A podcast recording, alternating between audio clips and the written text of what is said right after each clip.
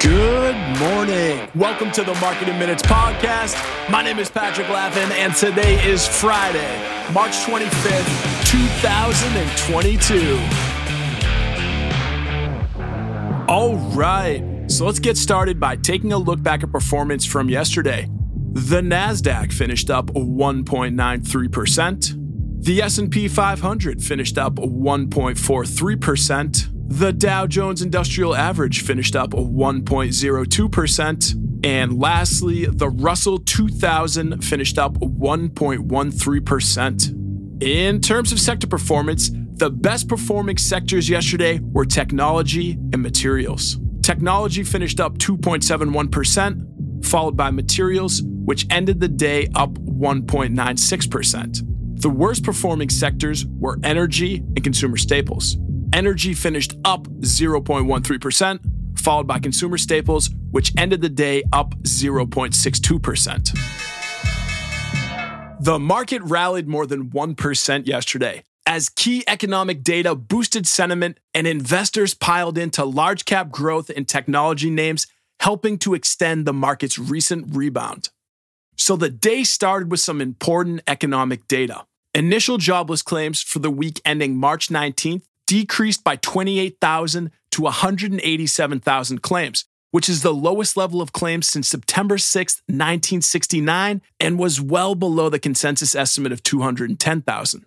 Continuing jobless claims decreased by 67,000 to 1.35 million, which is the lowest level of continuing jobless claims since January 3, 1970. Now, the key takeaway from the report, besides the 50 year lows for jobless claims, is that it will likely further the conversation and concerns around wage based inflationary pressures and could cause the Fed to take a more aggressive approach.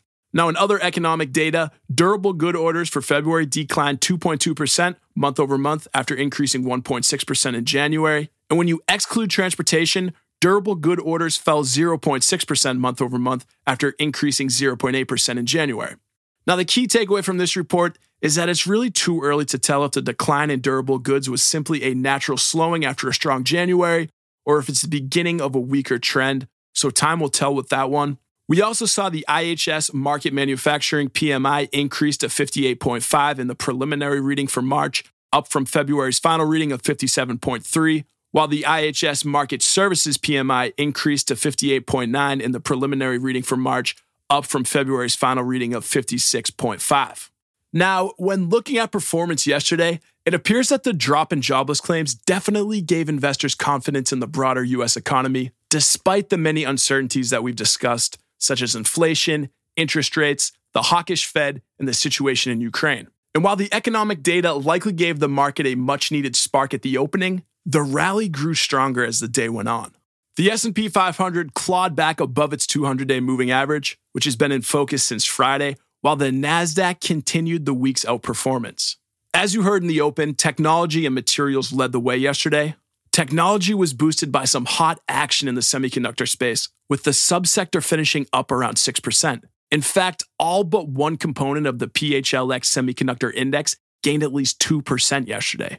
Nvidia finished up close to 10%, Intel finished up close to 7%, and AMD ended the day almost 6% higher. So, a strong day for semiconductors and technology in general. The mega cap names also had a strong day yesterday. Facebook finished up close to 3%, while Apple and Google both ended up at least 2% higher. Amazon, Netflix, Tesla, and Microsoft all had solid days as well. But it was a strong day for performance across the board as every sector finished in the green yesterday. Now, the relative worst performing sector was energy, which still managed to post a slight gain despite crude oil sinking more than 3.5%. Treasuries were pretty much flat on the day, with the benchmark 10 year treasury finishing at a slight loss, lifting its yield by two basis points to end the day around 2.34%. So, to recap yesterday, performance was initially sparked by some solid economic data, which boosted market sentiment and provided investors with the confidence to buy some of the recently oversold areas of the market. Victoria Fernandez, chief market strategist at Crossmark Global Investments, summarized yesterday's performance much the same way in an article on CNBC last night, stating, quote, "There has been so much volatility over the past week or so. Today we're seeing a combination of some good economic news and some people going in and picking up names. That's why we see a little bit of a bounce here. End quote. So, solid day of performance yesterday, and it'll be interesting to see how the market finishes out the week. But regardless of what happens, as always, I'll be sure to keep you updated.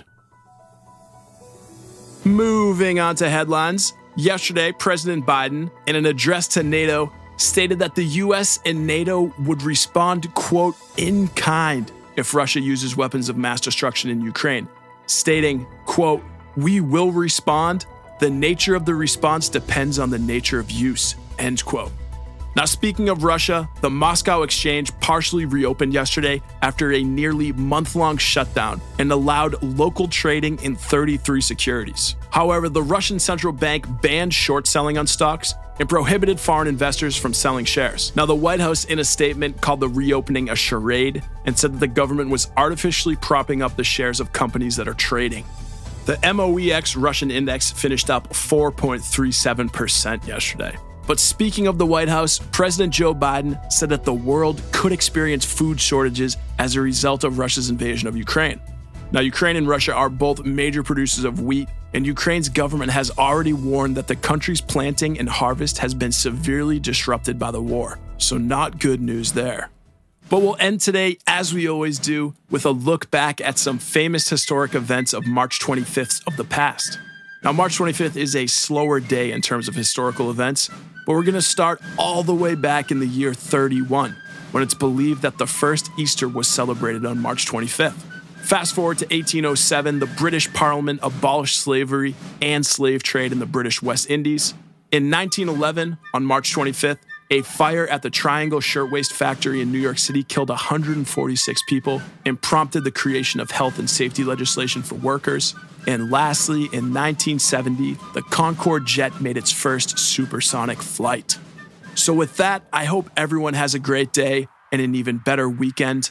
I am Patrick Laffin, and this is the Market in Minutes Podcast.